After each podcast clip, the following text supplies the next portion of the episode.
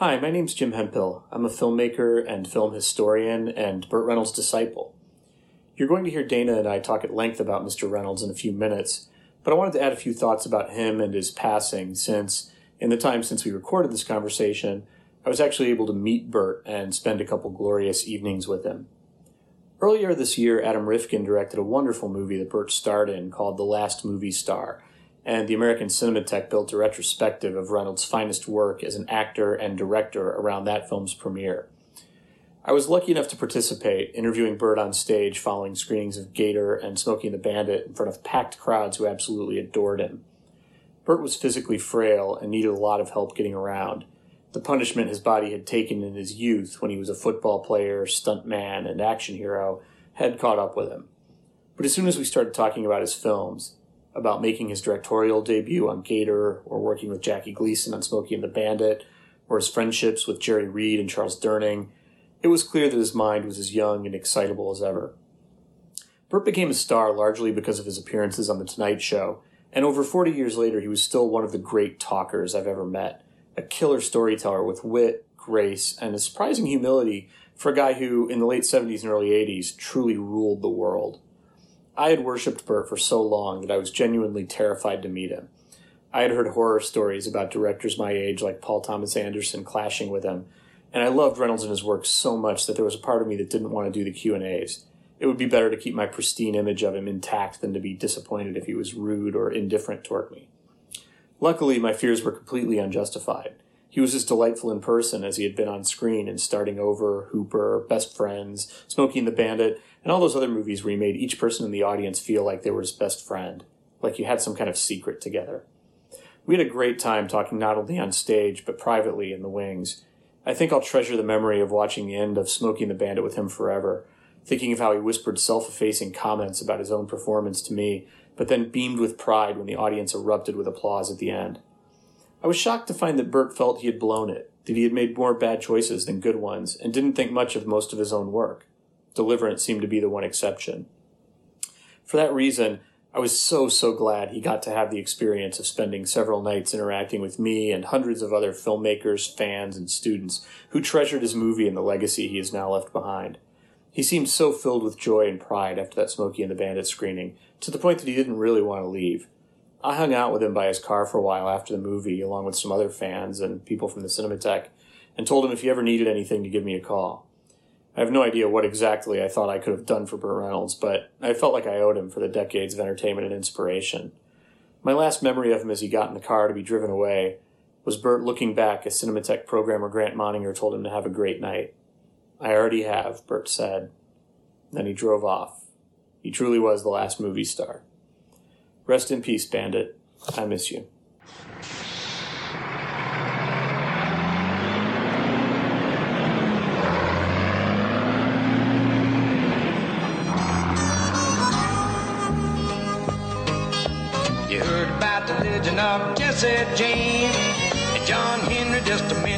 Well, there's a truck driving legend in the South today. A man called Bandit from Atlanta, GA. Ever give Jam knows his name. They swear he got ice water running in his veins. A foot like lead and nerves like steel. He's gonna go to glory riding 18 wheels. Oh boy. He left Atlanta back in 63 hauling him a load up to Tennessee. Hit in a driving rain, so hard couldn't even see the passing lane. Hello, everyone, and welcome to How Is This Movie? My name is Dana Buckler, and thank you for taking just a little time out of your day to listen. Be sure to follow us on Twitter and Instagram at How Is This Movie. You can like us on Facebook at facebook.com slash how is this movie. You can always email us with questions or comments at hitmpodcast at gmail.com. And finally, if you're enjoying the show, please take a moment and leave a review and subscribe on whatever platform you use to listen. Welcome to the first episode of a new series I'm calling Icons. In these episodes, we'll take an in depth look at a particular actor or filmmaker who has a body of work that will be forever timeless in film history. For the first episode, we'll be talking about a man who in the 1970s was easily the biggest movie star in the world.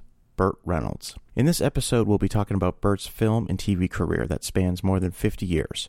But first, here's just a little brief history on Burt before he got into acting. Burt Reynolds was born February 11, 1936, in Lansing, Michigan. When he was eight years old, his family moved to Riviera Beach in Florida, where his father was the chief of police. Now, Burt Reynolds was an accomplished football player who earned a scholarship to play halfback at Florida State University. Unfortunately, an injury in his sophomore year cut his football career short. While figuring out what to do next, Burt Reynolds worked as a police officer while also taking classes at the Palm Beach Junior College. It was while at this school that Reynolds became active in the school's theater department. After doing numerous plays, he won a scholarship to the Hyde Park Playhouse in New York, and his acting career was off and running. You know, when I was planning this episode, I knew right away who I was going to ask to join me for this discussion Jim Hemphill. Jim is a writer, director, film expert, and easily the biggest Burt Reynolds fan I know. Now, Jim was kind enough to take some time out of his busy schedule to talk all things Burt. This is also his fifth time on the podcast, and I am forever in awe of his wealth of film knowledge and history. Now, both of Jim's movies, Bad Reputation and The Trouble with the Truth, are both streaming now on Amazon Prime. So let's talk to Jim. All right, and I'm pleased to welcome back to the show Jim Hemphill. Jim, thank you so much for joining us on How Is This Movie Again. This is now your fifth time on the show we've talked about Burt Reynolds in previous episodes, so I think I want to start this discussion by asking one simple question.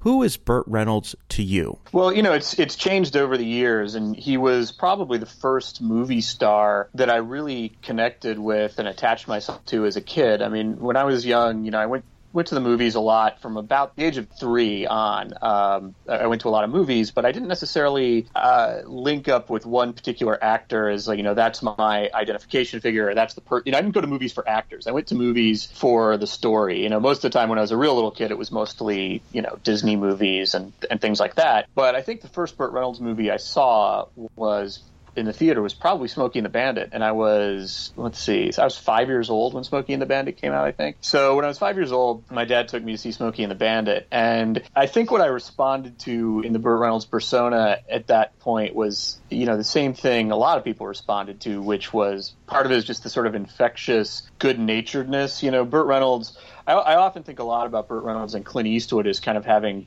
parallel and occasionally intersecting careers. You know, they were both for for a period they were the two biggest movie stars in America, I guess the world. And they both have they're both very different in certain ways, but very they also had a lot of parallels in their careers. And, but one way they're different, and, and Clint Eastwood was the other movie star who I was really into at the time. You know, I got into fairly early on too.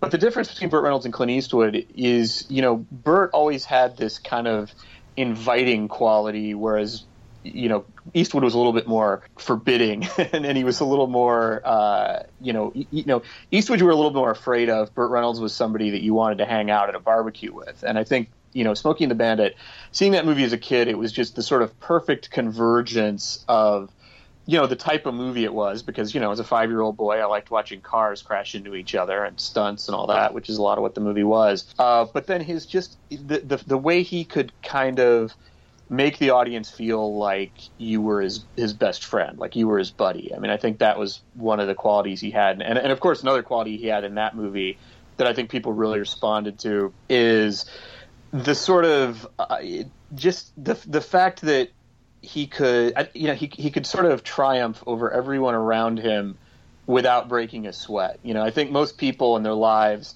feel often as though they're surrounded by idiots or they're or they're under the you know thumb of authority figures, whether it's their boss or or the cops or whoever who they think they know better than. And I think the bandit character was always this guy, uh, and to a, a, certain extent, the character he played before that, Gator in White Lightning and Gator, was a guy who, uh, you know, just kind of with ease just wiped the floor with those kind of people. And so anyway, I, I saw that movie when I was about five years old, Smokey and the Bandit, and, and responded to to Reynolds uh, and the movie itself, and then to the point that Burt Reynolds became my imaginary friend. Um, you know, I had an imaginary friend when I was five, but it was Burt Reynolds. I would I would actually, you know, if if, if I didn't want to do something, if my mom said, you know, do you want to go to Ponderosa for dinner, and I didn't want to, I would say, well, Burt says it's not very good, or uh, you know, if I wanted to see you know, if I wanted to see Jaws 2, I would say, but Burt says it's really good. He says it's really good.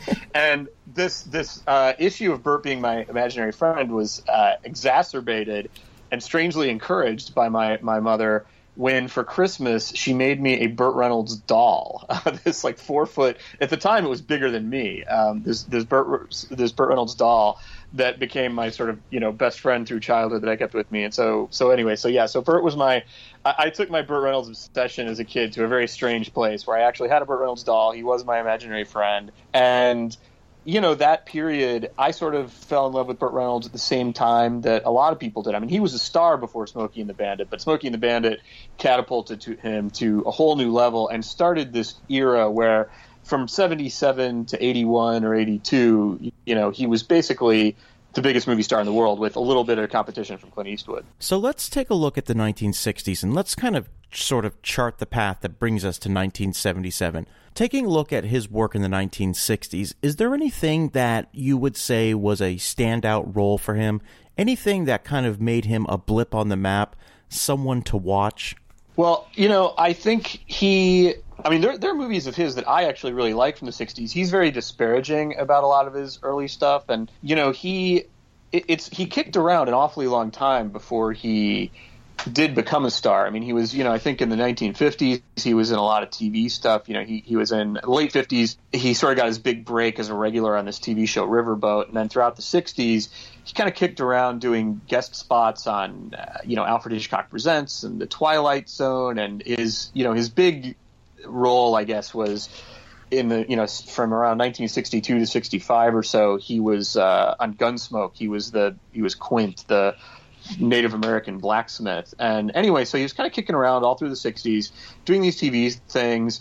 And again, thinking about the, the Clint Eastwood parallel, you know, both Eastwood and Burt Reynolds started out under contract at Universal. There's sort of a famous story about how they both got fired on the same day. And the, the story that Reynolds tells is that the whoever fired them, you know, said to Clint Eastwood, you know, you'll never make as a star because your Adam's apple is too big.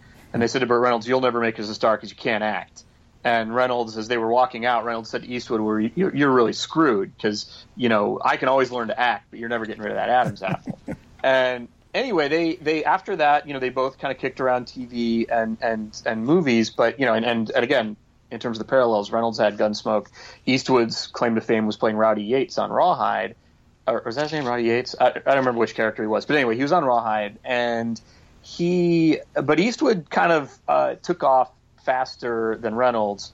Uh, you know, obviously in the movies, he somewhere around 63 uh, did 62, 63, 64, somewhere in there, did the spaghetti westerns, did Fistful of Dollars for a few dollars more, and Good, the Bad, and the Ugly, and those made Eastwood uh, an international star. Reynolds uh, was sort of trying to follow the same path. He did a movie in 1966 called Navajo Joe with Sergio Corbucci, who is not the house, you know, not the household name among cinephiles that Sergio Leone is, but was a great Italian Western director. He did a lot of movies like the original Django and The Great Silence, and you know several really fantastic movies.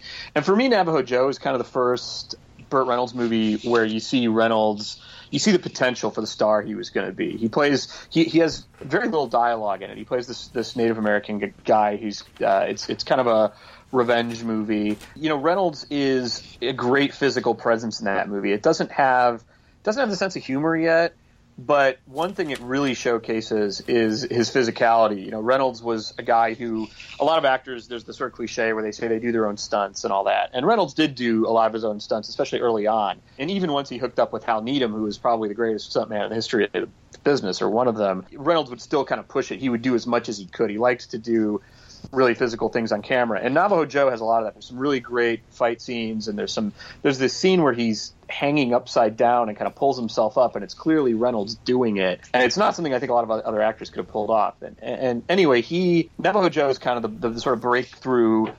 I think watch for me watching it now. I think that's where you see him coming into his own. But it wasn't necessarily. I don't think it was a huge hit. It certainly wasn't the fistful of dollars level phenomenon he wanted it to be. But all during this period in the 60s, the mid 60s, and into the late 60s, Reynolds was kind of becoming a household name. Not just because of, not necessarily because of the parts he had, but because of his appearances on talk shows. You know, he would he would go on the Tonight Show, and I, I can't remember which what, what other ones. If it was, I don't know if, if Mike Douglas was on yet, or, or but I know there were or Dick Cavett. I know he was on Dick Cavett a lot. He would he would go on Dick Cavett and the Tonight Show and things like that in the late '60s and early '70s. And so you know, even when his movies weren't, he was kind of becoming a star before his movies caught up with him. Um, you know, the other 1960s movie that I would say is somewhat significant is the one he did after Navajo Joe, which is a movie he did in 1969 called 100 Rifles, and that's a, a western directed by a very good, very underrated western director Tom Gries, and it starred Reynolds, Jim Brown, and uh, Raquel Welch. And, but I think that movie and Reynolds is great in that too. And that's I think 100 Rifles is where you start sort of start to see the smile, and you see that he, you know, that one he's kind of the comic sidekick. It's Jim Brown. Jim Brown is really the star of the movie, and the movie was probably more known at the time for having this kind of interracial love scene between Jim Brown and Raquel Welch that was at that point still a little bit daring. It's probably better known for that than for Reynolds, but Reynolds as the sidekick, you know, he's kind of got that smart aleck charm. That's the first time I think in movies that you start to see that. So I guess you know the long answer to your question about the '60s as Navajo Joe, 100 Rifles, and then he did a movie called Sam Whiskey right after 100 Rifles, which was another western where he plays a kind of con man. And I think that I think slowly he was kind of figuring out, or other people were figuring out, that the Burt Reynolds screen persona was this kind of combination of an action hero with the affable fellow that everybody was falling in love with on talk shows. Let's talk a little bit about 1972's Deliverance. I mean, this is a movie that notorious for a number of different reasons. Uh, I recently watched it, rewatched it last year when I did an episode on the uh, on the film, and he is one cool customer in that movie. And I'm mm-hmm. I'm wondering, you know, how his performance was received. I mean, because this was, I mean, this was a very, very serious movie with a very serious tone. Just talk a little bit about Deliverance and sort of what it did for his career.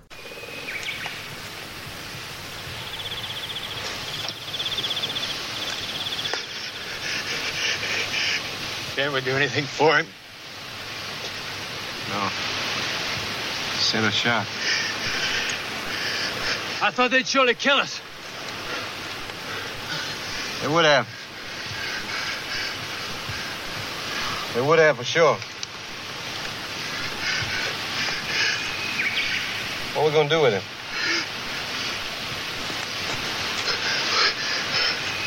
There's not one thing to do. Take the body down to entry. Turn over the highway patrol. Tell them what happened. Tell them what? Exactly.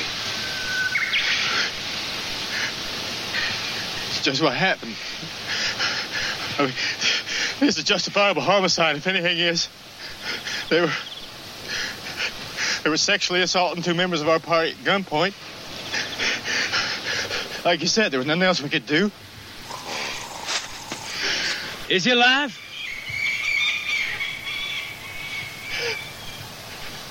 Not now.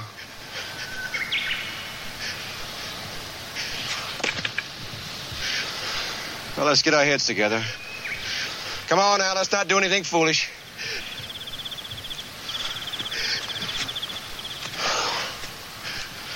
Anybody know anything about the law?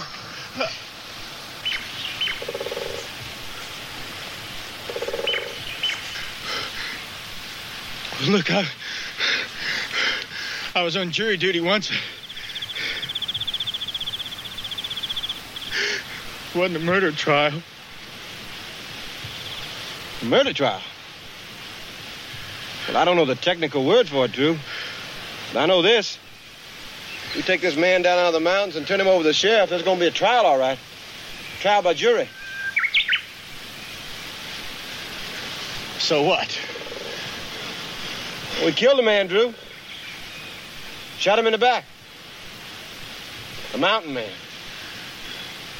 A cracker. It gives us something to consider. All right. Consider. We're listening. Shit, all these people are related. Be goddamned if I want to come back up here and stand trial with this man's aunt and his uncle. Maybe his mom and his daddy sitting in the jury box.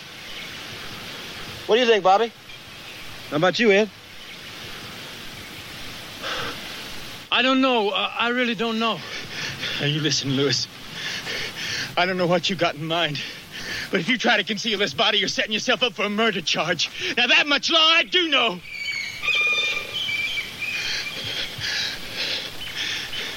This ain't one of your fucking games! You killed somebody! There he is! I see him, Drew. That's right, I killed somebody. But you're wrong if you don't see this as a game. Lewis, Are you listening, Ed? Damn it, we can get out of this thing without any questions asked. We get connected up with that body and the law. This thing's gonna be hanging over us the rest of our lives. We gotta get rid of that guy. Just how are you gonna do that, Lewis? Where? Anywhere. Everywhere. Nowhere. Yeah, well, Deliverance really made him. I mean, it was the movie after that long run in the late 50s and 60s of banging around TV and doing movies that weren't necessarily huge phenomenons. Deliverance definitely is the movie that brought him up to a new level. And speaking to the talk show thing, you know, that's how he got cast. John Boorman didn't cast him in Deliverance because of other movies he had seen or TV shows. He cast Burt Reynolds because he saw him on The Tonight Show. And he saw that confidence in Reynolds because by this point, by 1972, Reynolds was not only a regular guest on The Tonight Show, he would guest host it when Carson wanted the night off or the week off or whatever. And so Reynolds, uh, Boorman saw Reynolds guest hosting The Tonight Show and thought, my God, look at that you know confidence and charisma and met with him and you know Jon Voight was the star in Deliverance at the time you know Reynolds was definitely by far the second banana in terms of billing and then Ned Beatty and Ronny Cox I think it was their first movie. They had never even been in anything. But anyway so we cast Reynolds based on that Tonight Show hosting. And you know Reynolds I think Reynolds performance in that movie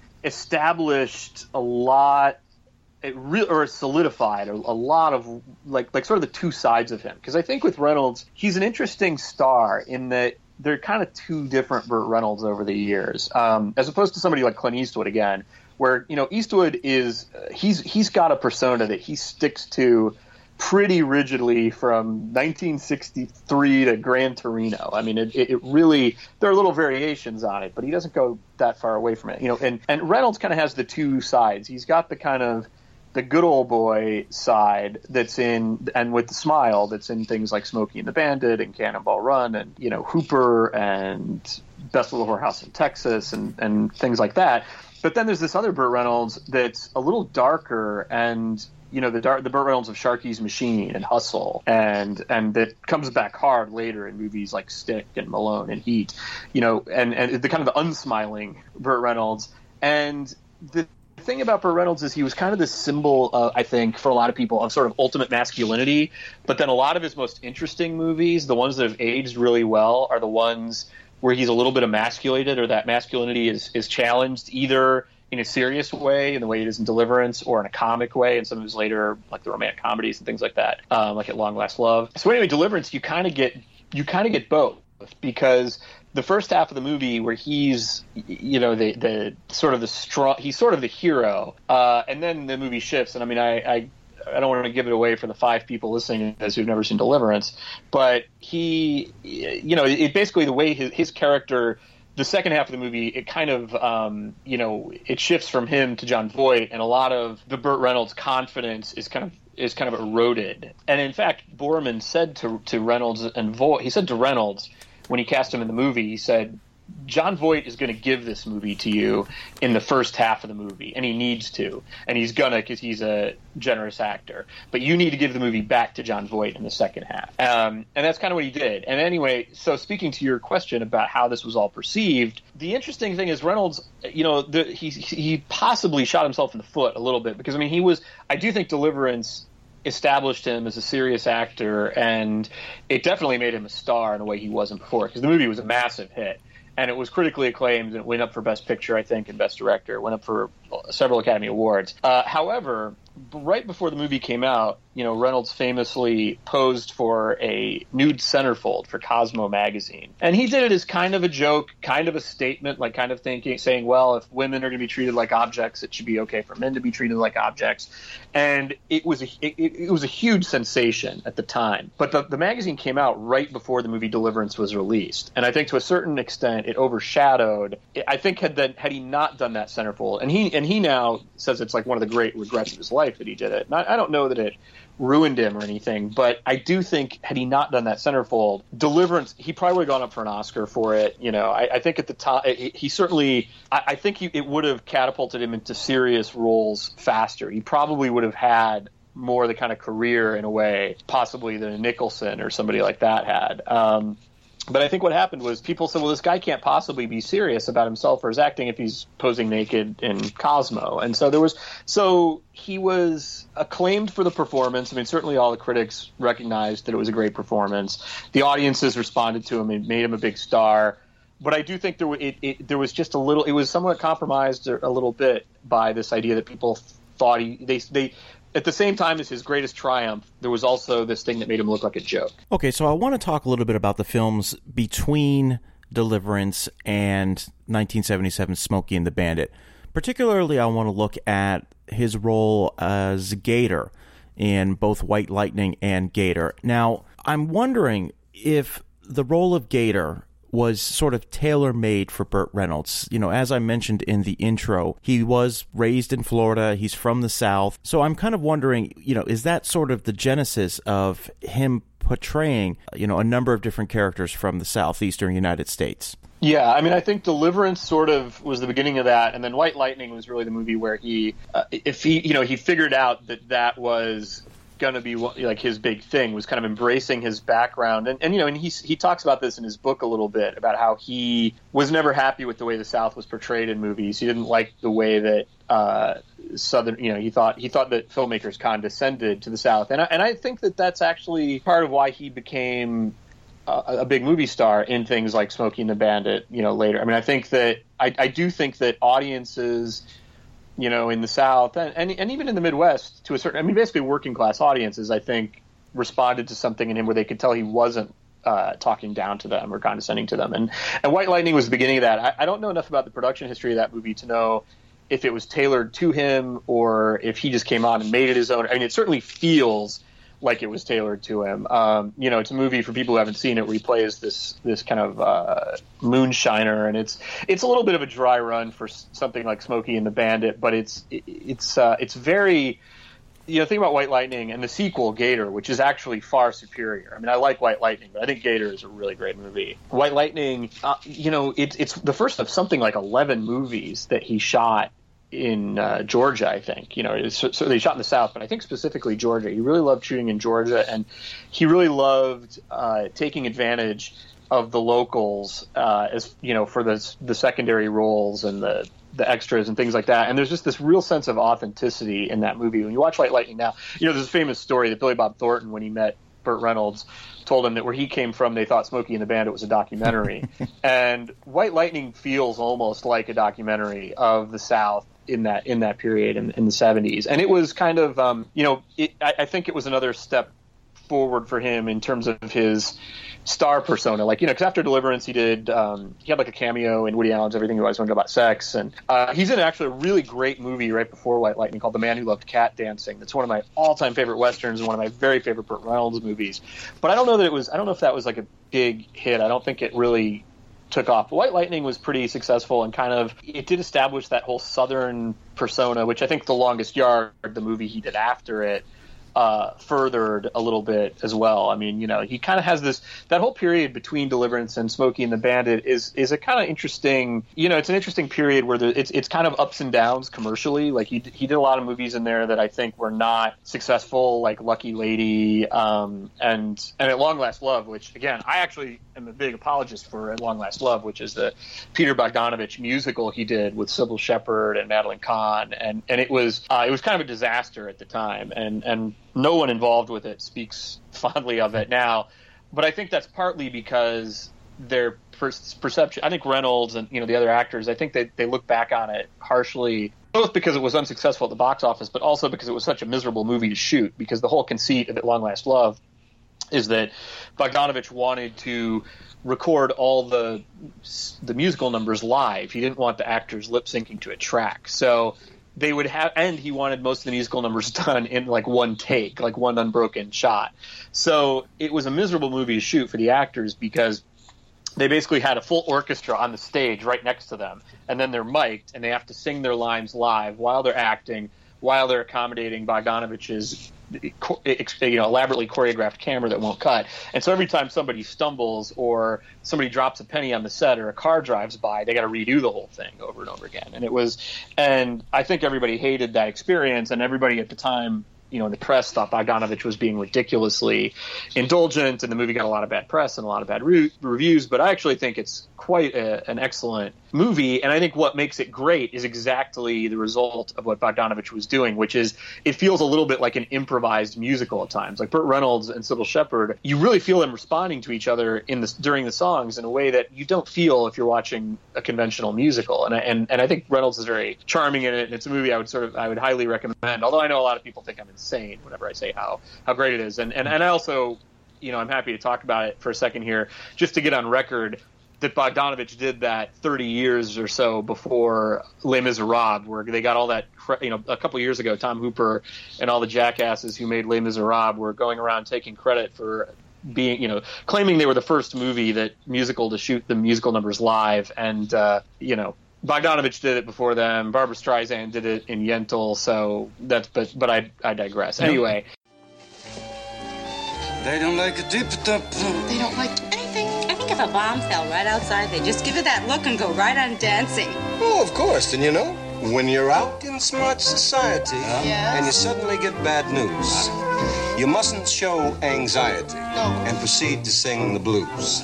For example, tell me oh. something sad, something awful, something grave, and I'll show you how a Racquet Club lad would behave. Okay. Have you heard the coast of Maine just got hit by a hurricane?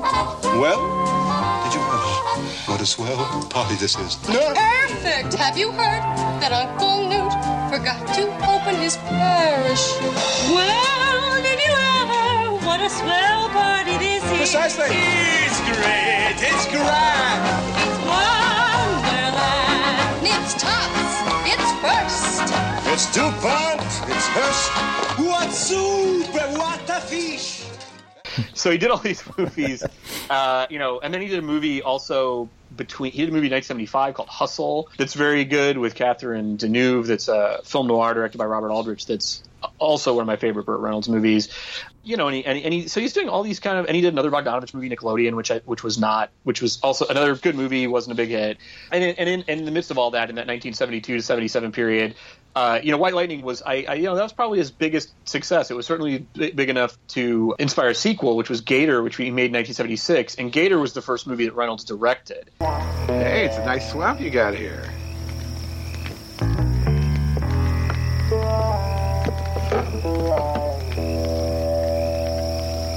Where are they? We got them. My name's Irving Greenfield. You thinking about putting up some condominiums out here, are you? I don't find that very funny at all. What do you want? Some time. I just did some time. I know, twice. Bet your ass I did. Oh, no. No, you bet yours. In fact, you did bet it twice and you lost. what do you want? Bama McCall. Bama McCall? Yeah. I never heard of him. He's uh, having quite a time in Dunston County. Prostitution, extortion, bribery. What makes you think I'm going to help you nail Bama McCall? Well, if you don't want your old man to be in jail for moonshining and your little girl to be shelling around from one foster home to another, you will. You think you got me by the short hairs, don't you? Yes, I do. It's incredible what this guy's got going for him. $20,000 in back taxes, and it's all we can prove, but that's just minor. But we could use it to put him on commission. Get the picture? Yeah, I get the picture. How do I know all that crap down in the paper's true? Look, if he's clean, you can prove it. If he's not, here's your chance to find out. And I kind of wish Reynolds had directed more movies because I really like I've seen. I, I, haven't seen. He directed one in somewhere around 2000 that I've never seen. But the movies he directed, between 76 and 85, um, I think they're all really interesting movies, and I think he had a pretty strong directorial directorial persona. And Gator has a lot more flavor to it than White Lightning, and it's got a lot more sort of visual panache. I mean, it was, and it's and Gator sort of established as this. There's this other side of Burt Reynolds that's kind of a weird running motif in a lot of his movies. And I guess it starts in Hustle, but where he plays these kind of white knight characters rescuing fallen women. Um, there's a lot of movies where Burt is a cop or somehow rescuing uh, you know, prostitutes or women who have been kind of enslaved, and that's in Hustle. It's in Gator. It's in Sharky's Machine. It's in. I, there's a little bit of it in. Um, in Stick, uh, there's a, it's in this movie he did later called Heat that's really good. But anyway, Gator is an interesting movie because he he was sort of um you know it established him as a really interesting director, and yet he claims that he didn't he wanted to direct more and didn't because Gator was so successful that it led to him getting all these act offers as an actor that he felt like he couldn't churn down, and so he basically kind of you know it, he was he only directed intermittently because of that. But I, but I also I, always take everything Burt Reynolds says about his career with a little bit of a grain a grain of salt um, because he's you know the, the the weird thing about his whole career it it's it's just so. Um, you know, it's so much more inconsistent than someone like Eastwood, who I think I think Eastwood figured out early on that the key to his longevity was going to be to not chase the money and not do movies because they were shooting in Tahiti or whatever. You know, I mean, I think he really legitimately just did the movies that he thought were going to be good and, and, and did them with the people he thought were going to make, you know, he was going to enjoy working with. And Reynolds has admitted that he chased a lot of paychecks. He did a lot of movies because of, uh, the you know the locations or you know how cushy they were whatever and you know he's he's one of those actors who's as famous for the movies he turned down as he is for the ones that he um, you know he took. I mean, we'll, we'll we we can get to it in the '80s, but you know probably most one of the most famous examples is he turned down the part that Jack Nicholson won an Oscar for in terms of endearment to do Stroker Ace, which has got to be one of the all-time bad decisions ever made by an actor. And and you know even around this time we're talking about, uh, he was offered One Flew Over the Cuckoo's Nest, and for some reason didn't didn't do it. Um, but any, which I guess takes us up to, back up to Smokey and the Bandit. Absolutely. So, I mean, now it's 1977. And speaking of Smokey and the Bandit, I don't know if a lot of people realize that, well, for example, the highest grossing film of 1977 was, of course, Star Wars. And it was also the highest grossing film of all time when it came out. But I think a lot of people don't realize that the second highest grossing film for 1977 was Smokey and the Bandit. And I posit that if Star Wars had not come out, then I imagine that Smokey and the Bandit probably would have been the highest grossing film of that year. So I wonder if you could just talk a little bit about the phenomenon that was Smokey and the Bandit.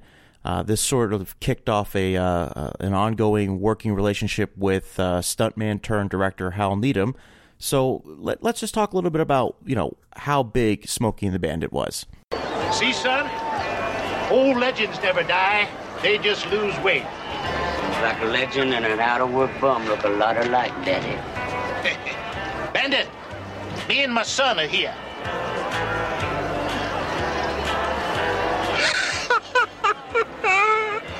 Oh, I love your suits. They must be a bitch getting a size 68 extra fat and a 12 dwarf.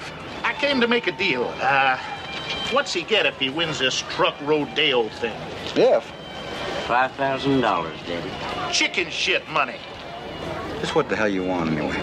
You to get out of this dumbass rodeo and accept a real challenge.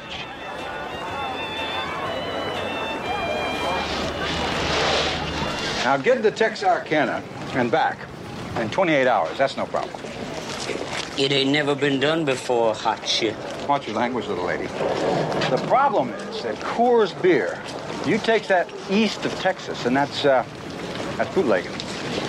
You know, I believe you're just a little bit scared. That's great psychology. Why don't you just say something bad about my mother? Your mama is so Now, look, ugly. Look, look, you make this run for me.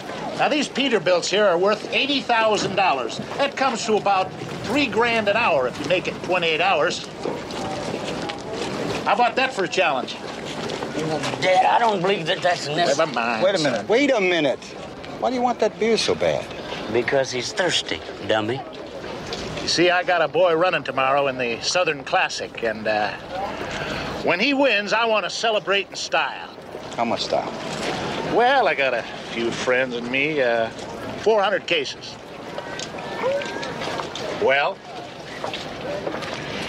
Well, let me see your cash. Big Enos's word is gold. All right, show him the cash. Go ahead, little. Shit. Well, I see there's uh, 400 cases of beer. I'll need the cash for that. No problem. Go ahead, boy. New car. I got to have a new car to block for the truck, you know? Okay, go ahead, boy. Like to kick his ass just once. Speedy car. Speedier than that. Go ahead. Yeah, well, it definitely, you know, made Hal Needham. Hal Needham, before Smokey the Bandit, was a stuntman and stunt coordinator, and he was, you know, sort of at the time, he was probably the the best stuntman since Yakima Canutt, who, you know, did, you know, Yakima Canutt did the most famous, probably the most famous stunt in the history of movies in Stagecoach, where he uh, lets slides under all the horses and all that that, that whole thing, and and the stunt that Spielberg sort of ripped off for Raiders Lost Ark, he did with a truck, which to me is not as impressive as doing it under a bunch of horses. But anyway, uh, Needham was kind of the heir to Yak- Yakima Canutt's throne, and Needham was Burt Reynolds' stuntman and stunt coordinator on things like White Lightning and Gator, and they were also you know best pals. There's a documentary that people may have seen, um, and if they haven't, it's it's kind of a, it's kind of fun to check out. This documentary called The Bandit, that's basically about Needham and Reynolds friendship and they were um, they were best friends they were they were drinking buddies they lived they were roommates for years when they were both bachelors uh, Needham moved into Reynolds' pool house or whatever, and they just basically partied for several years together. Um,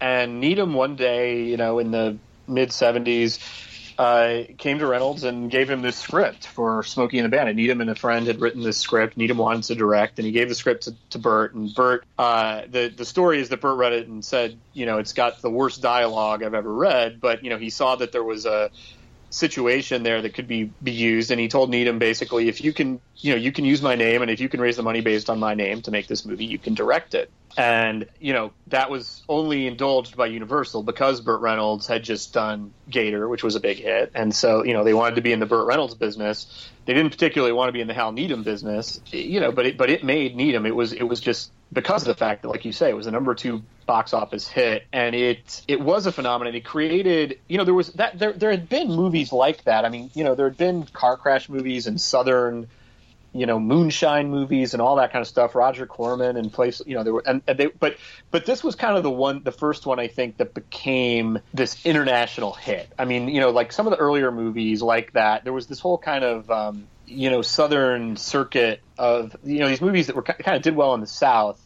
um, you know, like the Walking Tall movies. I guess those are a little different, but you know, there were these movies that did well in the South that were kind of very tailored to the South and had the the car crashes and moonshine and all that, but they, they didn't necessarily break out to become national hits or, or international hits the way Smokey and the Bandit did. And so, and and you know, once Smokey and the Bandit came out, it, it kicked off a whole bunch of car crash comedies, and then of and then and then um, it, it you know here in America, it, it really created this whole CB craze, which I don't even know how to explain that now to people, like what that was all about. Because it was, so, but but I mean, I remember, you know, my dad had a CB radio in his car. We all, everybody wanted to be talking on their CB radios to each other because that was kind of the the technology in Smokey and the Bandit. You know, today I guess the Bandit and uh, Jerry Reed would be communicating by cell phones or something. It wouldn't quite be as as as fun. But it but he created this whole CB radio phase. You know, it it it uh, again made Burt the most famous movie star in the world. And, and I think, you know, the whole Hal Needham thing, it, you know, it, it, it, when Reynolds went into decline as a star in the 80s,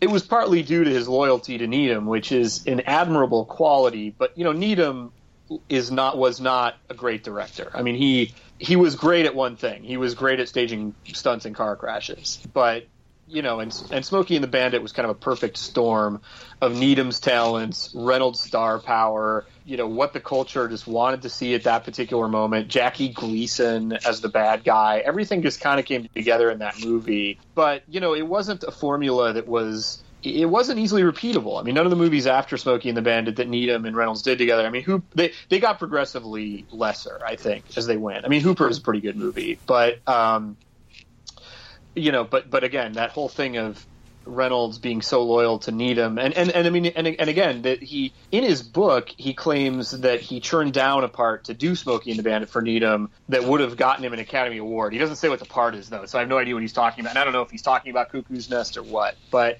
you know, I think the, the the two things, and I guess we'll we'll get to this as we get into the '80s. The two things that ended up being Reynolds' downfall: one is admirable, which is his loyalty, and the other is is not so admirable, which is just his his greed. That I think he he was taking parts purely based on how much money they offered him when when you know he probably didn't really need the money anymore but it, you know if they were if they were going to throw more money at him to do something like stroker ace than to do terms of endearment he was going to do uh, stroker ace but but anyway yeah yeah i mean it is hard smokey and the bandit at the time when i was a kid when i was five when that star wars came out they were kind of interchangeable to me. Like to me, those were the two phenomenon movies of that year. I mean, those were the movies that me and my friends saw over and over again, and it was insane how popular that movie was. So, no question there, you absolutely love Smokey and the Bandit, as did most everyone. But take me through, if you will, your experiences with Smokey and the Bandit 2. First seeing it as a kid in 1980 and how the film holds up for you now. Well, I have to admit, I've never had the courage to revisit it um, because I I've always suspected it's probably rough going. But I uh, and my impression of it as a kid is a little bit colored because of the personal stuff that was going on, you know, in my life at the time. It came out, I guess, the summer 1980. Is that when it came out? Yeah.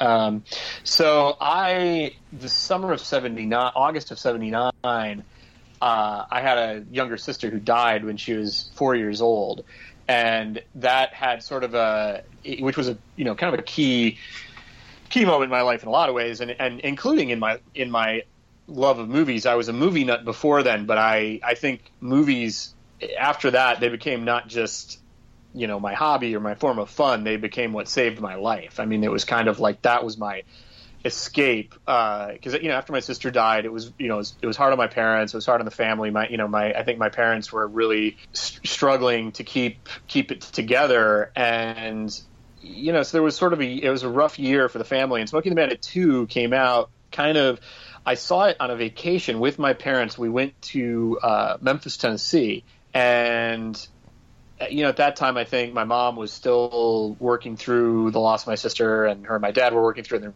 marriage. And as a kid, I wasn't completely conscious of all that, but I could feel it. Like there was just something that felt different in the family, and that was, you know, and and again, I just kind of fled to movies to escape it.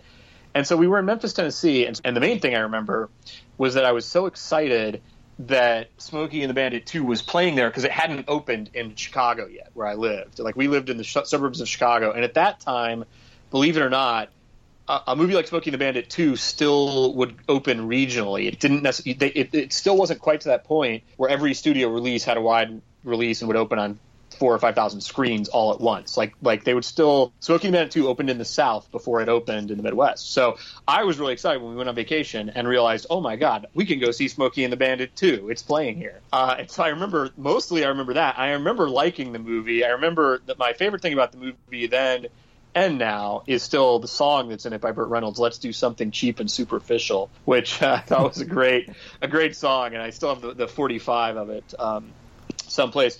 But you know, even as a kid, I I felt a little bit with that movie. Like I liked it, but I felt like eh, this is kind of a pale imitation of what they did the first time around. You could feel that they were going through the motions a little bit. I mean, it all had something to do with an elephant. I, I don't, I don't even remember what the hell it was. It's something with them transporting an elephant. And as a kid, I, you know, I could feel feel it running out of steam a little bit.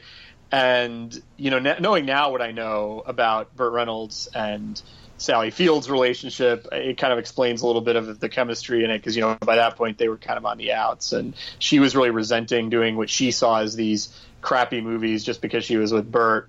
Bet that Smoky can't handle the legendary bandit just driving along a old double nickel. Maybe he doesn't know who the legendary bandit is. Doubtful. I'm what you call now your basic famous. Basic famous. Bandit? Hey,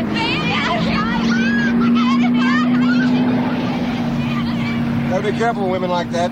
Yeah? Yeah, they start off, they just want your autograph. Next thing you know, they want to tear your clothes off, then they want your body. You're kidding. No, I wouldn't kid about things like that, you know. You don't joke about, you know, people taking your clothes off. No, no, golly, it must be hard. What? being a superstar. I'll tell you something, honey, sometimes it's hell. Is it? Yeah. I don't know, you feel like a freak, you know? Probably. You know, I've been thinking, and and I, I'd rather just have your autograph. As opposed to what? Ripping your clothes off. Why? Well, I've seen you with your clothes off, remember? of course I remember. It ain't no big deal. But I've I've never revisited. I almost I actually was pondering watching it yesterday. Uh, I was going to try to revisit it to prepare for this podcast, and I and I just ended up watch. I ended up watching At Long Last Love again instead. Um, so I so I can't really speak to whether it holds up for me now, but a, a lot of the Burt Reynolds movies from that early '80s period. Uh, I haven't seen since, like Smokey and the Bandit 2. I haven't seen uh, Stroker Ace since. I haven't seen uh, the Cannonball Run movies in a long time. Um, partly because I did enjoy all of them as a kid, and I think there's part of me that you know doesn't necessarily want the. I, I, I, I don't suspect they're going to be like uh, some of the you know the, the Clint Eastwood movies that, that I look at now and I'm like oh those have really improved with age. They're still good. I don't know if that's going to happen with those. I mean it happens with certain Burt Reynolds movies like Sharky's Machine which I thought was incredible as a kid and I now and I think is even better now. In fact I don't even understand how I could have possibly understood it when I was a kid. But anyway that's my long answer to my, my Smokey and the Bandit 2 uh, story. Do you have any comment on Smokey and the Bandit 3? You know, I've never seen it. Um, I I think I was even as a kid, I was somewhat. Uh, I, I smelled that they were trying to pull one over on me when I you know, realized that Burt Reynolds was only in it for about thirty seconds. I think I think I remember as a kid watching. It might have been Siskel and Ebert. I was watching some movie review show. I think it was Siskel and Ebert, uh, where they reviewed Smokey and the Bandit three, and you know said basically this is Burt Reynolds is in. He he drives on screen, smiles, and drives off, and that's it. And I thought, well, I'm not going to go see that, and so I never I never saw Smokey and the Bandit three. I, there's there are a few holes in my as much as I love Burt Reynolds, there, there, there, I haven't seen all of them. There's still a few, and, and one of these days I'd like to see. I actually, I'd like to revisit Smoking Bandit 2. I'd like to see Smoking Bandit 3. There's this. I, I'm always tempted every time I walk into like a Target or a Walmart. I'm always tempted by this DVD I see. There's this seven movie pack that's called like the, I don't know the Bandit something or other pack, and it has the three Smokey and the Bandit movies, and it's got these four made for TV Smokey and the Bandit movies that Hal Needham did that were like I, I never even heard of or so I don't even remember when these things aired. But Hal Needham directed four more Smokey and the Bandit movies after Smokey and the Bandit three that are on this DVD pack, and I'm always tempted to buy it as an impulse buy and watch it and see what those are all about. But I, I've never quite brought myself to do it. So before we really dive deep into the 1980s for Burt Reynolds, can we kind of I guess, wrap up the working relationship between Hal Needham and Burt Reynolds. I mean, I'm talking about, of course, you know, we mentioned Smokey and the Bandit 2. There was Stroker Ace and Cannonball and Cannonball Run 2. Uh, how long did that working relationship last for? You know, as far as I as far as I know, it was. I, I think Cannonball Run 2 was was kind of the end of it. Um, you know, because I think I don't I don't think Needham uh, unless I'm missing one, I don't think he directed anything with Reynolds after that, and I don't know that, and I don't think he was necessarily working with him as a stunt guy because I mean, you know, Reynolds made start. He, he kind of had a shift where he made very different kinds of movies because uh, the movie he made after Cannonball Run Two was City Heat, which. Uh, you know, he started with Clint Eastwood, and that was a big deal at the time. You know, finally, Burt Reynolds and Clint Eastwood working together, and it was kind of a problem plagued production. But the biggest thing that happened on City Heat that really kind of hurt Reynolds and hurt his career was that there was a stunt on that movie where a stuntman hit him in the face with a, a chair and mistimed it and did it with a real chair instead of a balsa wood chair and all that and basically broke Reynolds' jaw. And Reynolds kind of fought through and did the, shot the rest of the movie, but the injury took its toll on him. And he had all these problems where then with after that came from that having the jaw broken and he couldn't eat for a while and lost all this weight. And then you know there were all these rumors that he had AIDS and it was a um, you know it was a time when there was a lot of ignorance about what AIDS was and how it was caused. And and there was a big cultural stigma attached to it. And it really is kind of what killed Reynolds as a major movie star was this this thing where he uh, the National Enquirer and these tabloids and everything were kind of spreading these AIDS rumors. And then he was he wasn't working as much because he he had the injury and um, and then he got some kind of I don't know if it was connected to that injury that he got some sort of bad ear infection and that kept him from doing a couple of movies. And so anyway by the time he came back he was kind of done with the action comedies. He never really uh, um, you know when, he never really did those again. And so so him and Needham they didn't really work together anymore. But as far as I know I think they remained very very good friends uh, until the day Needham died, which was you know a couple years ago, not that long after he got uh, an Oscar for he got like a governor's award from the Academy for a lifetime achievement award, which was kind of funny because Needham, you know, his whole running thing he would say his whole life when he got crappy reviews for all the Smokey the Bandit movies and stuff like that is he would say, "Well, I'm never going to win an Oscar, but I'm going to make a boatload of money." And you know, he did end up winning an Oscar, which uh, one of I think I think one of the only two stuntmen who did. I think maybe Yakima Canutt got one of those too, but So, taking the Hal Needham films out of the equation, let's dissect the 80s a little bit more. I mean, and the, and the thing with the '80s that's interesting with Burt Reynolds is, you know, if you look over his filmography, you know, I think there's this sort of narrative about Reynolds, which is partly true, which is that he, you know, he destroyed his career just doing things like Cannonball, Cannonball Run and Stroker Ace and Cannonball Run 2. I mean, although you know, Cannonball Run was a hit, and I think Stroker Ace may even have done okay to a certain degree, but he kind of lost, he kind of lost the fans, and he certainly lost the critics doing all these these junky movies. But he also, you know, he never he never went more than a year or two without doing something that was really good too. I mean, even going back to the late 70s, you know, after Smokey and the Bandit, between Smokey and the Bandit and Hooper, you know, he did Semi Tough, which is a pretty good Michael Ritchie movie with Kris Kristofferson and Jill Clayburgh. And he did The End, which is a really good movie that he directed. And then after Hooper, he did Starting Over, which is a great movie. I mean, I mean, like flat out fantastic. Screenplay by James L. Brooks, directed by Alan Pakula, romantic comedy that is, um, you know, fantastic. And that, and that pattern, even in the 80s, again, like he did, you know, Sharky's Machine and, and Best Friends with Goldie Hawn, which was written by Barry Levinson, and you know, like it's a lot of good movies. Anyway, but and and he directed and he, and he uh, appeared in The Man Who Loved Women in 1983, which was directed by Blake Edwards and is a good movie. Although I think it was commercially did not do well, so it's kind of seen as part of this streak that that where he fell off the the top. But anyway, Stick, um, you know, it was the first movie he did after City Heat, and you know, it's kind of one of series. He kind of had this series. I don't know if it's bad luck or him or what. You know, and probably a combination of both. That he had these kind of problem-plagued movies, starting with City Heat. You know, because City Heat, aside from the injury, there was also a whole issue where the original director on it was Blake Edwards, um, who Burt had just worked with with Man Who Loved Women, and Blake Edwards was going to direct it, and Clint Eastwood fired him. Basically, Eastwood didn't like Edwards, and they, they did not get along. And, and Edwards took a pseudonym for writing the movie on City Heat. Screenplay credit is Sam O. Brown, so S O B, um, was uh, Blake Edwards' writing credit, and.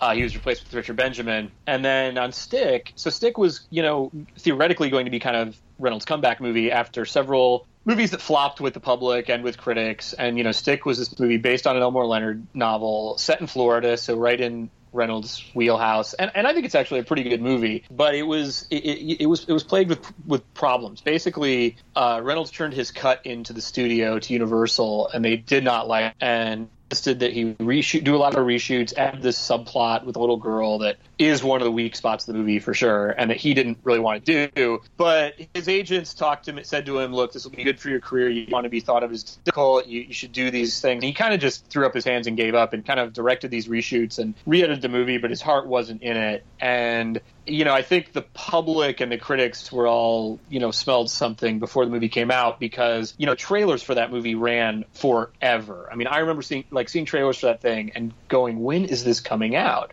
Because it took so long for them to get through all the reshooting and recutting, and they were they were promoting it before the movie was really finished, and it kept getting delayed. So by the time it came out, a I think people just had kind of they were already sick of the trailers. They they they the they lost whatever anticipation they had you know, people got the sense that it was a movie that had been messed with, so it got bad reviews, all that. But you know, it wasn't. It's not a bad movie, and it's again, I think as a director, I think if you look at Sharky's Gator, Sharky's Machine, and Stick, they're a very interesting trilogy, kind of no, contemporary film noir trilogy with Burt as these kind of weary, tarnished knights, and that kind of paves the way for his next movie, uh, or at least the, the, next movie where he was uh, where he was the star. I, you know, this movie called Heat that he did, not to be confused with the Michael Mann movie, but he did this movie after Stick called Heat, which was another Trouble production, but another also pretty good movie actually. Um, but he, the original, it was originally uh, it was it's written by William Goldman, the famous screenwriter, um, who it was based on his novel. He'd written this novel about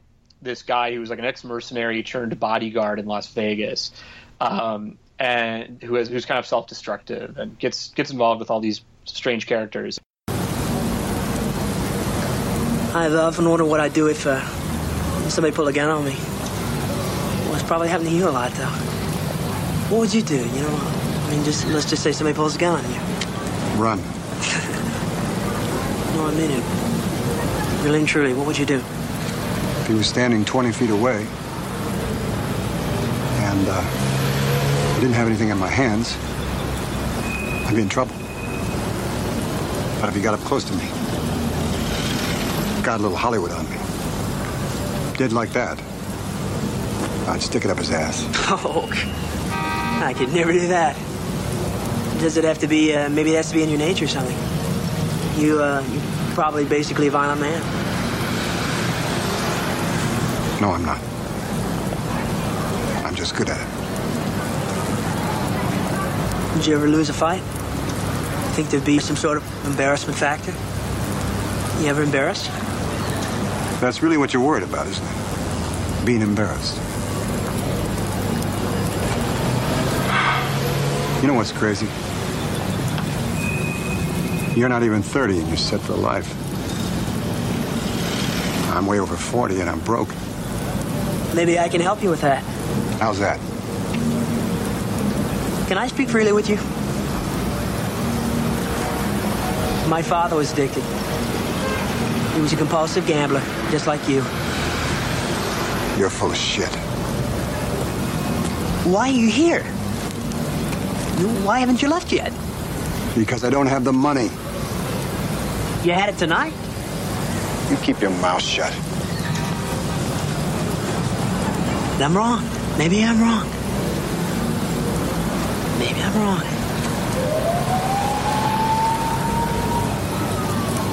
All right, you're not wrong. If I'd got the 250,000, I would have wanted half a million. I'm an addict. I'm an addict. You happy? No, I'm not happy. I'm just. All I'm saying is maybe we do have something in common. Maybe we could help each other out. You know, I feel we could. Crash course in bravery. God help us. Burt Reynolds read that book and loved it and thought it would be a good movie, so he approached Goldman about doing a movie. Uh, Goldman wrote a screenplay, and Robert Altman was originally supposed to direct it. And Altman did not like the screenplay that Goldman had written, um, but he liked Goldman as a person, and he couldn't figure out how to get Goldman to do the rewrites he wanted, and he never really did. And so Altman quit. Altman quit the movie kind of on a technicality. He he basically saw his way of getting out of the movie being that the cinematographer he wanted was from another country, maybe Canada or something, and uh, the fact that this guy couldn't get a work visa, Altman used as his excuse to quit the movie, uh, saying, you know, well, I can't get, I can't have my DP. So, uh, so allegedly, Altman shot a day, one day, on he and then quit. And so he was replaced by this guy, uh, Dick Richards, who got in a fist fight with Reynolds on the set. Ended up suing Reynolds for twenty five million dollars over the fist fight. But he got in a fist fight on the set. So Richards was was fired or quit and this guy Jerry Jameson came in to uh or, oh I'm sorry. No no Richards he got in the he got in the fist fight but somehow they talked him into coming back. They talked him into coming back to the movie. So he came back but then he fell off of a camera crane. Had an accident. So then he was out for good and he was replaced by this guy Jerry Jameson kind of workhorse work you know uh, journeyman director who'd done one of the airport movies and uh, some things like that. And so Jameson finished the movie and according to William Goldman there were two other directors on the movie who in, who he doesn't name. Goldman talks a little bit in, in his book, Which Lie Did I Tell? Um, he writes about the making of Heat, and he claims there were five five or six directors on it. And I've never been able to find out who the other ones are besides Altman, Dick Richards, and Jerry Jameson. But it's really saying something if you have five or six directors on a movie that shoots for 36 days. You know, and, and ultimately the only one who was credited was was Dick Richards, who completely disowned the movie and, and as I say, sued Reynolds. But so another kind of problem plagued production, and yet it sort of is the movie that kicks off this new phase of Reynolds' career, this phase that includes movies like Malone and Physical Evidence, where the smiling good old boy is completely gone. It's now this kind of world weary, Chandler esque, uh, again, like kind of tarnished knight. You know, almost like a or like a Bogart kind of character, and and and I and I think those mo- some of those movies I think they're all better than people give them credit for being. Certainly, Stick is a good movie. Heat's a good movie. Malone's a good movie. I think Physical Evidence is a good movie. You know, I never saw he did he did a movie in there called Rent a Cop with Liza Minnelli that I never saw that supposedly is terrible, but I've never hmm. I've never seen it. And um, and those kind of movies are sort of the way he finished out the '80s. And I don't think any of them um, were particularly. Uh, successful for whatever reason. They you know they they just the audiences had just they just had moved on. And I think part of it is that you know it's City Heat came out around the same time as Beverly Hills Cop, which was as much a phenomenon in its time as Smokey and the Bandit was in 1977. And I think, and it was a phenomenon for I think the same reason, which is I think that in Eddie Murphy, audiences saw this guy who just could wipe the floor with authority figure. Every there, nobody could get one over on him, and with ease and a smile, he could just come in and make fools of all the authority figures. And so, I think Eddie Murphy kind of in the Christmas of '84 with Beverly Hills Cop showed that he could give audiences what Burt used to give them. And I think they kind of switched their allegiance and, and now Eddie Murphy was that guy and they weren't interested in it and Burt and, and audiences, you know, weren't interested in the new Burt. They weren't interested in the somber, contemplative, uh, world weary Burt. I mean, I was and I am. I still think those are good movies, but I think that's where he kind of he just kind of fell out of favor. And and with the exception of he made a movie in 1989 called Breaking In that was written by John Sayles and uh, directed I think by um, uh, what's his name, the guy did Local Hero, Bill Forsyth. That was you know critically well regarded, but but not. Um, yeah, I don't think it ever found an audience. So he kind of spent the last t- second half of the '80s just you know adrift. But but before you feel too sorry for him, I did read an article preparing for today. I read, I read an interview with Reynolds uh, from around this time, and uh, he was getting two to three million bucks a pop for movies like Heat and Malone. So you know he he he, he was he was crying at the bottom of his third swimming pool or whatever it was. let's shift into the 90s for a minute here. Well, let's more specifically, let's talk about, let's say, 1990 to 1997. During this period, you know, looking at these films, I'm just sort of going through the list right now. Do any of these movies, I'm looking at what, Meet Wally Sparks, Cop and a Half, The Player, Citizen Ruth, Striptease, of course. Uh, do, do any of these stand out as a must watch film in his filmography, or is this kind of just some wasted time? I mean, you know, I think that he i mean you know the player is like just he's playing himself. He walks on he basically walks by the camera. And um, you know citizen ruth i think is the only one in that group that is a good movie. I mean and you know and it's it's it's a it, it is a good movie and he's good in it. And you know it's alexander payne's debut. So you know that's sort of the one but that's really the only bright spot for him. And it was you know and it was more of a you know it was more of an art house thing than it wasn't it wasn't like a mainstream success. I mean the only the only major mainstream movie he was in between you know stick and 1997 is striptease which you know to me all even you know it, it felt a little forced i mean it felt like I liked the fact that he was getting to be in a big studio movie again, and it was a it was a showy part. You know, he plays this congressman who's kind of likes to sniff the dryer lint from the you know laundromat where Demi Moore washes her panties. I some I don't remember exactly. I haven't again another movie I've I haven't had the courage to revisit since it came out, and I wanted to love that movie because I mean it was him, you know, it was Andrew Bergman who I thought did some funny movies in the '80s, but it's it's not a it's not a good movie. So and you know Meet Wally Sparks, I mean all those movies, it felt like a period, you know, where yeah he was just kind of marking time and not, you know, the good parts weren't coming to him, and um, you know I'm trying to remember if I, you know I think he was doing, you know, he's doing a lot of TV in that in that period, a lot of you know guest spots. He was in actually he was in a TV movie that I kind of like called The Cherokee Kid. That's written by um, Tim Kazurinsky and Denise DeClue, I think. The same you know who wrote you know Kazurinsky was like a great comic performer and writer on Saturday Night Live in the 80s, and then he wrote the screenplay for About Last Night, which is one of my favorites. Anyway, that the Cherokee Kid is kind of a fun little, but it was like a made for TNT or something,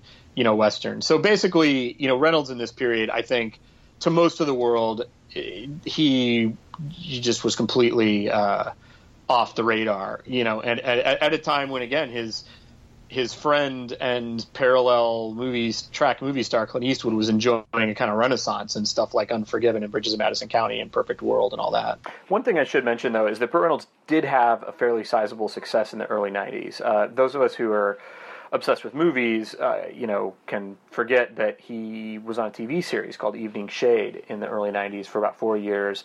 It was a sitcom where he played a uh, retired football player who moves to rural Arkansas to coach a high school team. Uh, and that was that was a pretty popular show that he co-starred with Marilu Henner, Hal Holbrook, Ossie Davis, Elizabeth Ashley. It reunited him with his old friend Charles Durning, who had been in Best Little House in Texas. So it was a great cast. It was a nice show. Um, you know, pretty popular. So it's a little bit unfair, I, to, I guess, to kind of speak as though the first half of the 90s was just this desolate wasteland for Reynolds because he did have that success in television. But I think it's still, at the time, in a way, you know, it still felt like a step down from his stature as one of the world's biggest movie stars.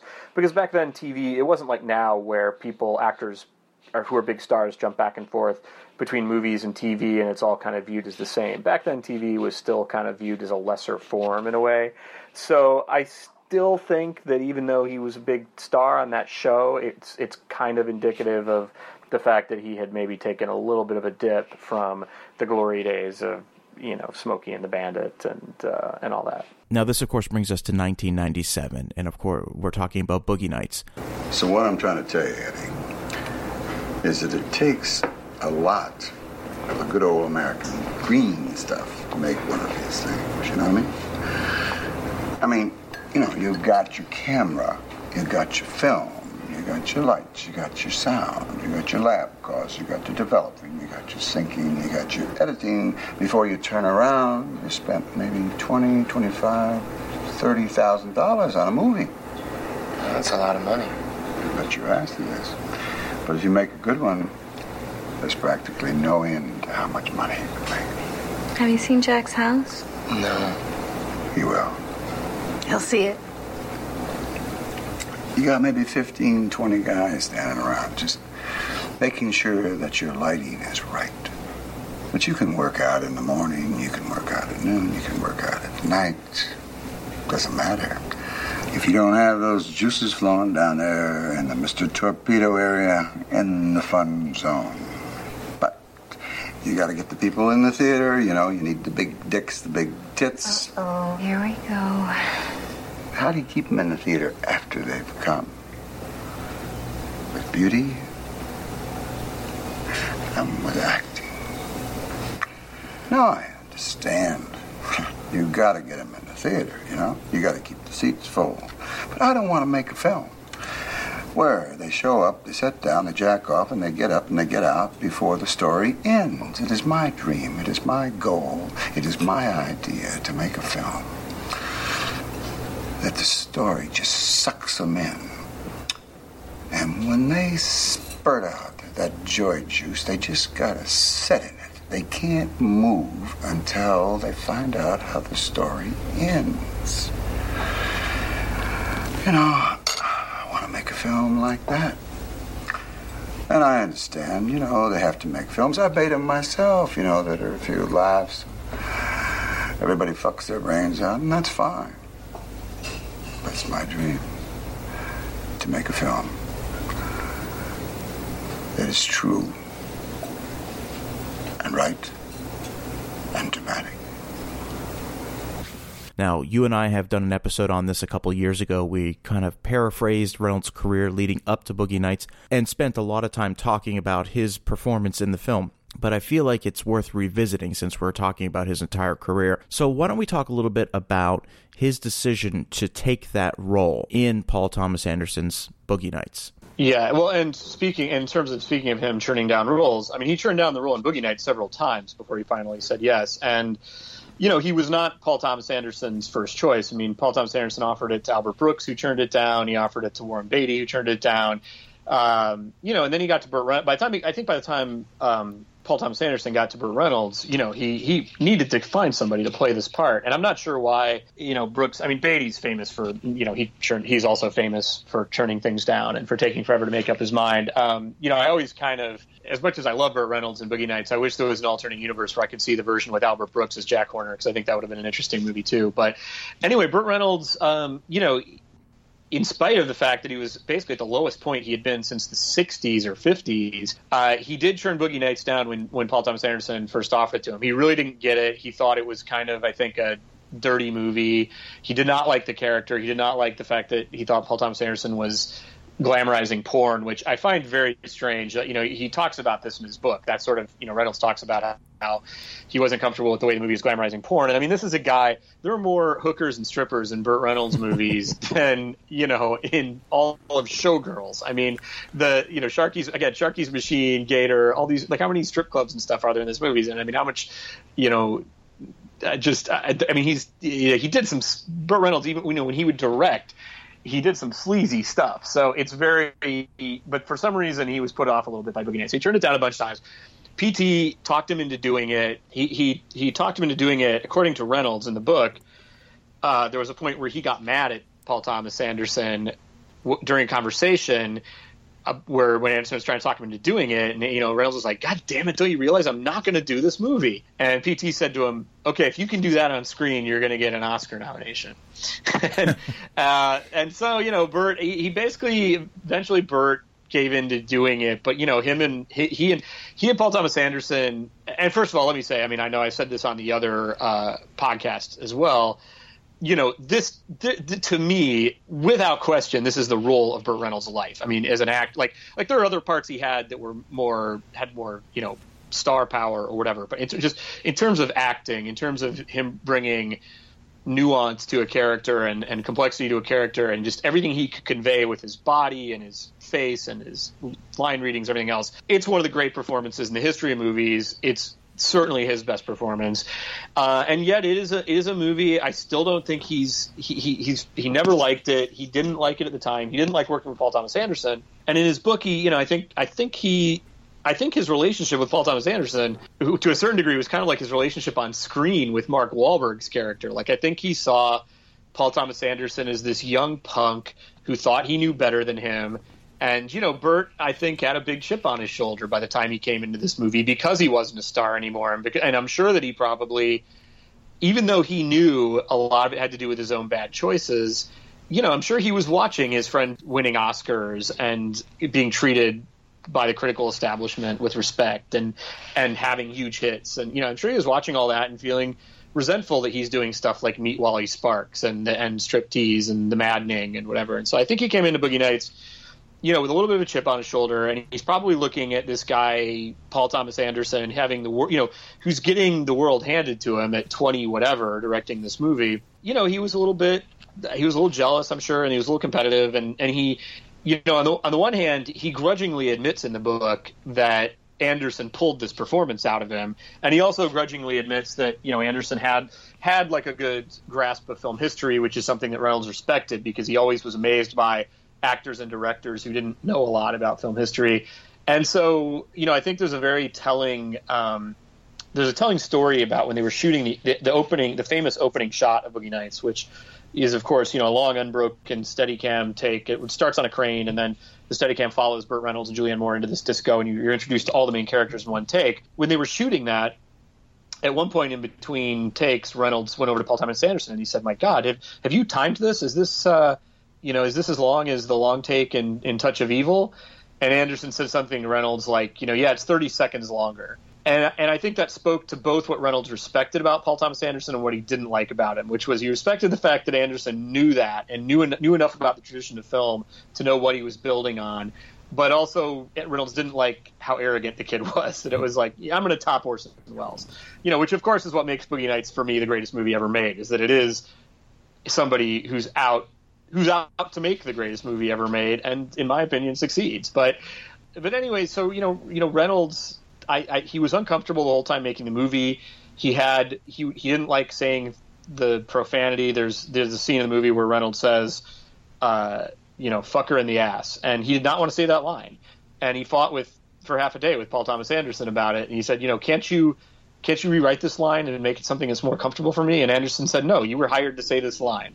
And it's funny because I think when he says the line in the movie, it benefits in a way from the fact that he didn't want to say it because he just kind of tosses it off with this weary resignation that works perfectly for the character and where the character is at that point. And who knows, maybe Paul Thomas Anderson was even kind of playing games with him to get that kind of weary resignation because I, you know, he, he could have changed the line. That line doesn't need to be in the movie. It's not that important. So, yeah. I, but anyway, Reynolds and him, you know, went through this whole thing, and then uh, the first, the story I was told uh, by Walter Hill, who was friendly with Reynolds at the time. You know, according to Walter Hill, the first time Burt Reynolds went to a screening of Boogie Nights, he fired his agent afterwards. Like he thought this was going to be the movie that was really going to ruin his career. I don't know how he thought it was going to do anything worse for him than the movies he had been doing, but he thought he was completely done now and um, fired his agent. Of course, you know, cut to the movie comes out, is critically acclaimed. Reynolds go, you know, gets a, a Golden Globe, is nominated for an Oscar, all of these things. Um, and you know, so now, I, you know, in his book, he kind of I feel like he just has this very strange relationship with that movie where he, you know, I think he's he's proud of his accolades that he got for it, and he, you know, it gave him the thing he'd wanted his whole life, which was an Oscar nomination. He, you know, he he used to say, "Oh, I'd rather have a Heisman Trophy than an Oscar," but in the book, he he admits that that was a lie. You know, he wanted an Oscar, and he was completely depressed the night that he lost the Oscar for Boogie Nights. I think it was to Robin Williams for Good Will Hunting, and uh, you know, he went back to his hotel room, wouldn't answer the phone, was laying in his bed uh, just feeling sorry for himself alone. And his friend Jon Voight uh, basically stole a, a, a waiter's uniform and then paid somebody at the hotel to give him a pass key and went into snuck into Burt's room pretending to be room service in the middle of the night. And before uh, Burt realized who it was, Voight like ran up to him in the bed and kissed him on the mouth, and then like uh, completely, you know, like that sort of broke it broke Burt's funk, and he just started laughing hysterically, and then had a good night, you know, with his buddy Jon Voight. But anyway, he was he he's you know I think he wants to he sort of wants to embrace it because look he's he never got the kind of acclaim before that that he got for that movie, and he never has since. And he's never given a better performance. And it's, uh, you know, I, I, I, still find it sad that he he won't acknowledge how great the movie is and how great he is in it. He claims in the mo- in the book he's never watched the movie from beginning to end. That he's just so uncomfortable with the subject matter, you know. And but I think I think also part of it is the reason. I think part of the reason Burt doesn't embrace that movie is that ultimately, you know, he I think he always prides he prides himself on the fact that he is a movie star for the flyover states. That he's not that he's he's you know that he's a movie star for the the Trump voters, and he's a movie star for the working class, and he's a movie star for the South and the Midwest, and not the New York and LA elites, not the kind of people who give awards and all that. And he sort of prides himself on that. And I, th- you know, he, I think that you know he he mentions in the book that like those kind of people looked at Boogie Nights like it was a porno or something. Mm. You know, they didn't yeah. they didn't see it as what it was. They and so I think he was I don't I think he was a little embarrassed by the movie with his friends in Jupiter, Florida. You know, I think when he you know when he goes to the Costco in Florida, the people there uh, you know look at Boogie Nights as this weird porno Burt did, and so I I just he and I think you know he wants to be both. He wants to be you know he wants what again he wants what Clint has. Clint somehow managed to have it all. Eastwood was the critical darling who also you know everyone in the South and the Midwest loves, you know, a movie star of the people, all that. And Burt wasn't able to pull it off. Um, you know, and, and so I think that's part of why he doesn't like Boogie Nights. But it's uh, but it's a shame because it's it, it could have been his Pulp Fiction. It could have been what Pulp Fiction was for Travolta. That's what Boogie Nights could have been for Burt Reynolds. But Burt Reynolds, I think, you know, he didn't embrace it at the time, and he and he also just made a bunch of dumb decisions after it, you know, in terms of the movies he took. You know, he could have, you know, John Travolta after Pulp Fiction, you know, did really good movies, worked with some really good directors. You know, I think Burt Reynolds has, I think his ego, in a way, he probably should have been more like Eastwood and just directed his own movies. And maybe he would have had a different kind of career. Because I don't think, I think much in the way that Eastwood wasn't comfortable working with Blake Edwards on City Heat and just had to fire him. you know, I don't think Burt Reynolds is comfortable with other people telling him what to do, and so I think he he's he's if given the choice between you know, like even though P.T. Anderson directed him to this Academy Award nominated performance, he says in the book he would never work with Paul Thomas Anderson again. Um, that he's just not his kind of director. And it's like, oh, the kind of director who makes movies that win you awards and and you know and, and acclaim and, and all that. I mean, he he would rather do a, a movie with somebody. I think I think he likes to be able to be superior. He likes to be able to boss the directors around a little bit.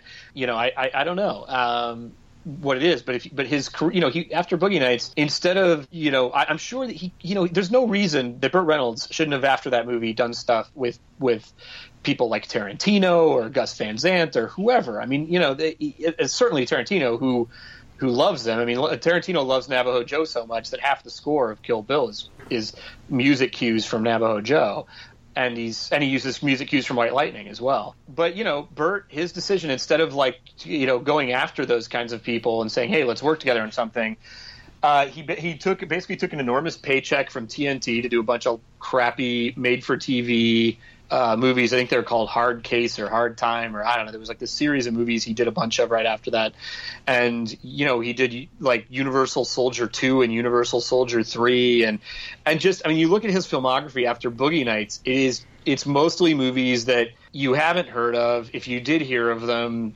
you know, and saw them. They weren't that good. You know, he just never. I, I, I, I don't know what it is. I think it's a combination of never getting. He never got over wanting the big payday, and never got over his own ego. I think because you know he really. I mean, you read his book, and the only director practically that he has anything good to say about is John Boorman. I mean, I guess he says a little. I mean, Hal Needham.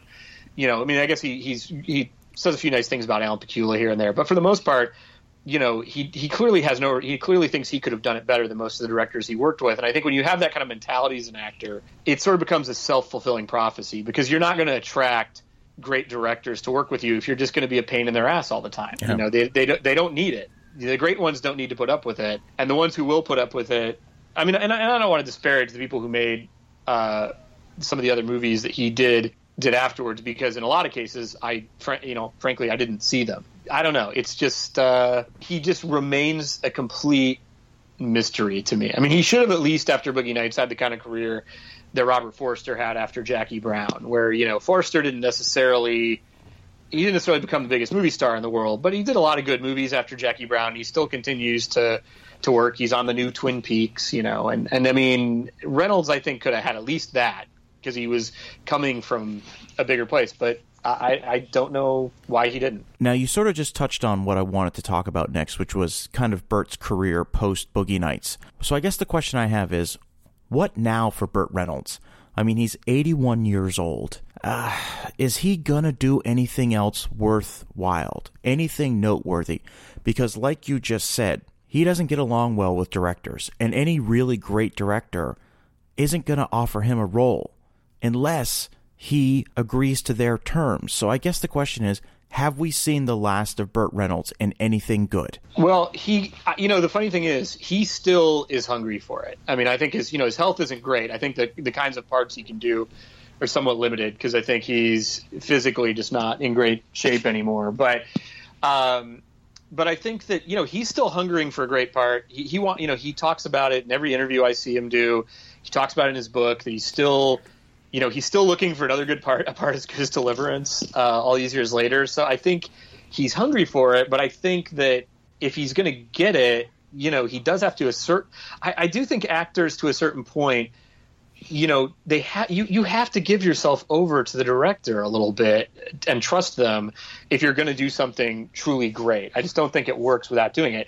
And look, I understand Burt Reynolds' point of view. You know, he probably any set he goes on now he's the most experienced person on that set, no question. You know, he probably does know a lot more about a lot of things than a, a you know a 25 or a 30 year old or even a 45 year old director who he's going to get on on the set with. But that doesn't mean. But the problem is, movies only work when, with a few exceptions, they they generally only work when you have a director with an uncompromised point of view. And Reynolds should know that because you know, when he directed a movie that got taken away from him, Stick, it didn't turn out to please him or anybody else. Um, so you have to kind of give yourself over to the director, and I don't know if he has is capable of it or not. Um, you know, he's in a movie. There's a movie he did that has not come out yet, but that just premiered at the Tribeca Film Festival um, called Dog Years. I don't know too much about it except that it's you know it's it's getting some good reviews. You know, he's sort of he's playing a um, an aging movie star in it, which is you know well well suited to him, obviously. You know something? This is the exact spot where I proposed to my first wife. Great. And then everything went wrong. I had this little ring box, you know, and I, I was so excited when I opened it that the ring went flying out right into the water. And naturally, I jumped in after it. I never found it. So I got a piece of seaweed and I made a ring out of it. Got down on one knee, put it on my finger, and she just thought that was great. Anyhow, I still said yes, and then we heard music coming from the dark, we danced right here. And then, well, we always talked about we'd come back here someday. But we never did. Um, it was directed by a guy named Adam Rifkin, who's you know screenwriter director who's done some good stuff, and and theoretically, you know, certainly is capable of making a really good movie. So uh, anyway, this movie, you know, this movie that's that's going on the film festival circuit right now. You know, we'll see what that does. If that's because he's this he's the star of it. It was a part that was kind of tailored for him. Maybe it's his his comeback movie. Um, you know, I, I never write anybody off because you just never know. I mean, you just never know, and and and I think most actors and directors who people do write off, you know, they've they've mostly still got something to give. And I think in Burt Reynolds' case, it is just about can he get out of his own way if someone if somebody brings him. You know, a great script. If somebody brings him his Hard Eight, like when Paul Thomas Anderson brought Philip Baker Hall Hard Eight, if somebody brings that to Burt Reynolds and he, if he's capable of recognizing it, uh, because again, he never recognized that Boogie Nights was a great script, so it, it could just be a taste issue. He just might not have the taste that's going to bring him back. But you know, at the end of the day, you know, it's real easy for guys like me to sit and armchair quarterback his career and say, "Oh, poor, you know, it's too bad that Burt never, you know, did anything after Boogie Nights worth talking about." And it's like, well, first of all, he did Boogie Nights. If, the, if Boogie yeah. Nights was the only thing he ever did, that's more than you or I or most of the people listening to this podcast are ever going to do with their lives. They're, you know, that that is more than anyone else is going to leave the world with. You know, and he did all of those other uh, movies that we talked about, and you know some great movies that we didn't talk about. Uh, so you know the guy has had look by any measure he's he's he's given a ton of great performances. He's made a ton of great movies. He's done a bunch of good or okay movies that for whatever reason at the time they came out, you know, pleased the audience like Cannonball Run. So. Uh, you know, Burt Reynolds at the end of the day is what he's he's he's one of the major figures in, in American movies. Whether or not he's consistent, I mean, I think he, I think he's very inconsistent, but I would measure his high points up against almost anyone else's high points. Excellent. And at, at, the end of the day, that's all that matters. And I think on that note, we'll end the conversation there. Jim, thank you again so much for coming on the show. You're the only member of the five time club of How Is This Movie, so I really appreciate it. Thank you for all your amazing insight, as always. Now, if people want to follow you on social media, what's the best way to find you? Best thing is I've got a a website that's just uh, jimhemphillfilms.com, and then um, my Twitter is uh, Jimmy Hemphill. J I M M Y H E M P H I L L is my uh, Twitter handle. All right, Jim. Thank you as always, and we'll talk soon. All right. Thanks a lot for right, having me. Thank you. Once again, I want to thank Jim Hemphill for joining me on How Is This Movie for this excellent discussion of the career of Burt Reynolds. As a quick reminder, both of Jim's feature films Bad Reputation, and The Trouble with the Truth are now currently streaming on Amazon Prime. So my name is Dana Buckler, and thank you so much for listening.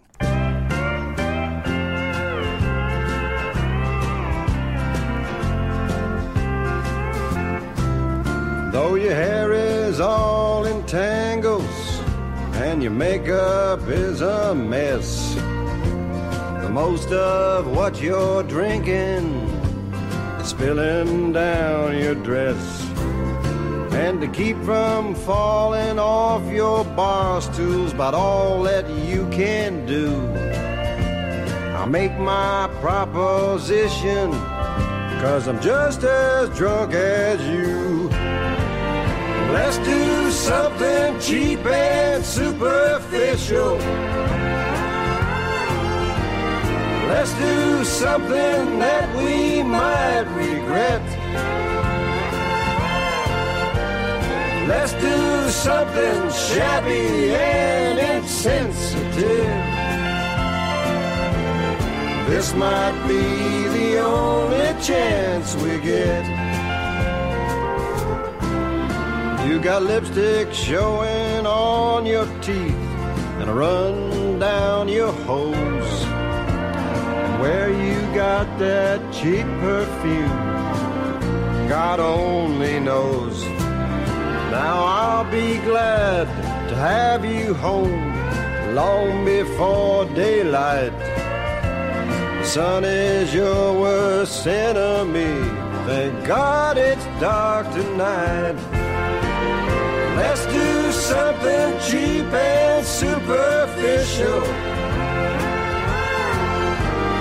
Let's do something that we might regret. Let's do something shabby and insensitive. This might be the only chance we get. This might be the only chance we get.